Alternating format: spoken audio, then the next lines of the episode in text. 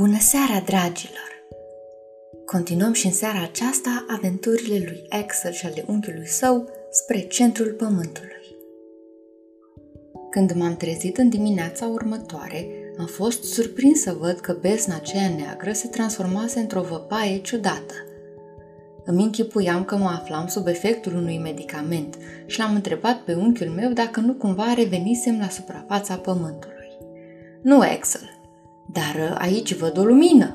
Aud sunetul mării și o briză ușoară mângâie fața. Oare visez? Axel, du-te și uită-te singur. Du-te și vezi ce se află în afara peșterii acesteia. O să fii surprins. Când am ieșit din peșteră, n-am putut distinge nimic, deoarece ochii mei se obișnuiseră cu întunericul și nu mai suportau lumina. Însă, după puțin timp, am fost copleșită de emoție – pentru că ceea ce am distins în sfârșit în fața mea era marea întinzându-se la nesfârșit. Cum e posibil așa ceva, unchiule? Am întrebat eu, uimit de peisajul sălbatic luminat de o lumină rece, aproape electrică, asemănătoare cu efectul aurorei boreale sau al luminilor nordului.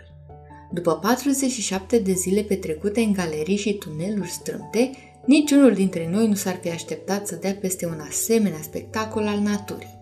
Unchiul meu și cu mine ne-am plimbat pe țărmul acelei mări subterane, pe o plajă asemănătoare celor de la suprafața pământului, până ce am ajuns la un fel de pădure tropicală foarte deasă, care era formată dintr-un soi deosebit de vegetație. Pentru a spune adevărul, arăta ca o ciupercă de pădure uriașă. Evident, condițiile climatice din această zonă erau nespus de prielnice acelor plante, care crescuseră din abundență. Puțin mai departe am găsit alte plante asemănătoare celor de la suprafața pământului, însă mult mai mari. Această zonă era un soi de seră primitivă, care conservase toate speciile din care se trăgeau plantele cu care suntem noi obișnuiți. Axel, cui uh, i-ar fi trecut vreodată prin gând că aveam să găsim așa o comoară aici? Și dacă te uiți cu atenție, ai să vezi oase ale unor animale care au trăit cu foarte mult timp în urmă pe această plajă.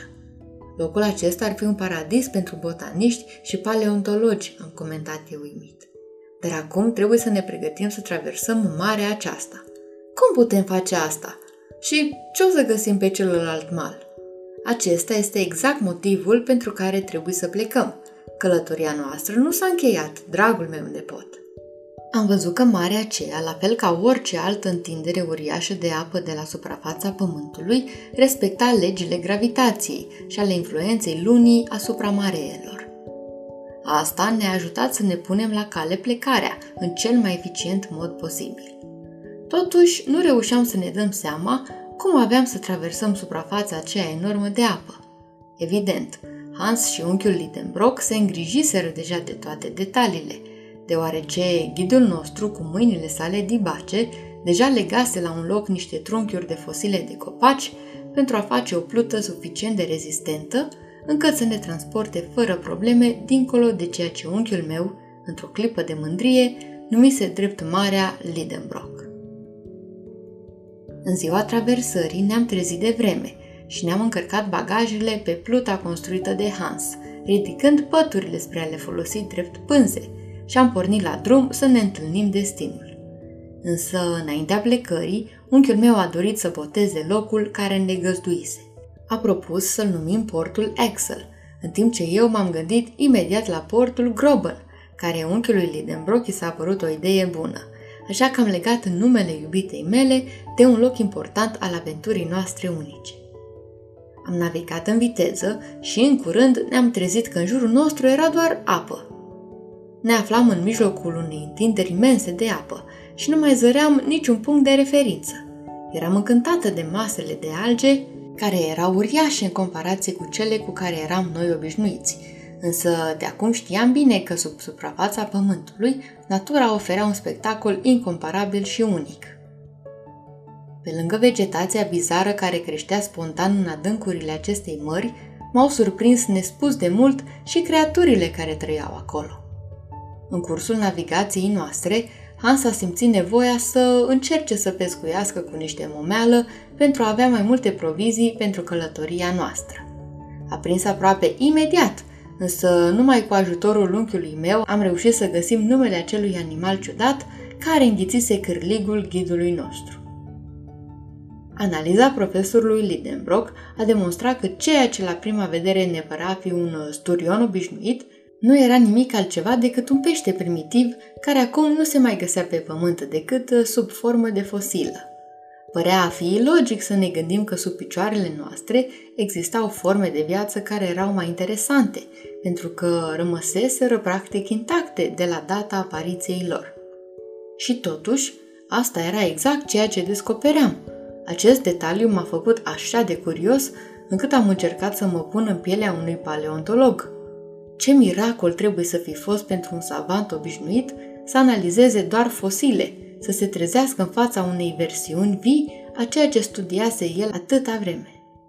Imaginația mea a început să lucreze în cea mai mare viteză, în așa un grad și cu așa o forță, încât aveam impresia că visam cu ochii deschiși.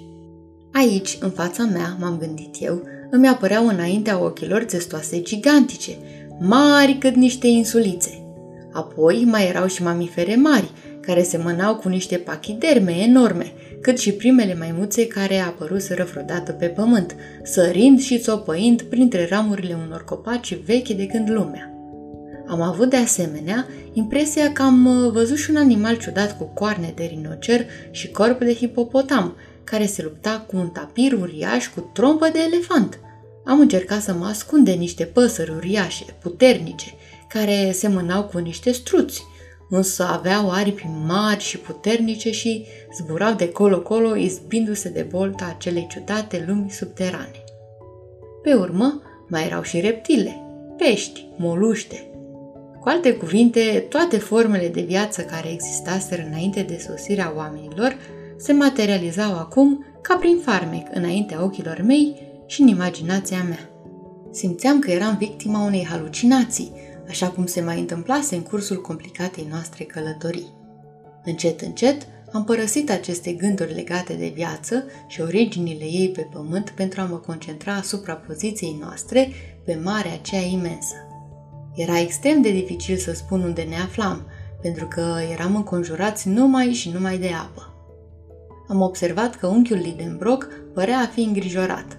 Traversarea devenise mai lungă decât își închipuise el – dar uh, ceea ce nu știam noi era că marea aceasta vastă nu va înceta să ne uluiască.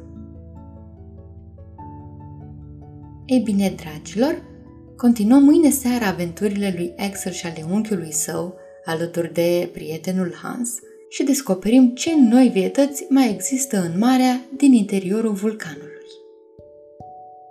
Până atunci, somn ușor, dragilor!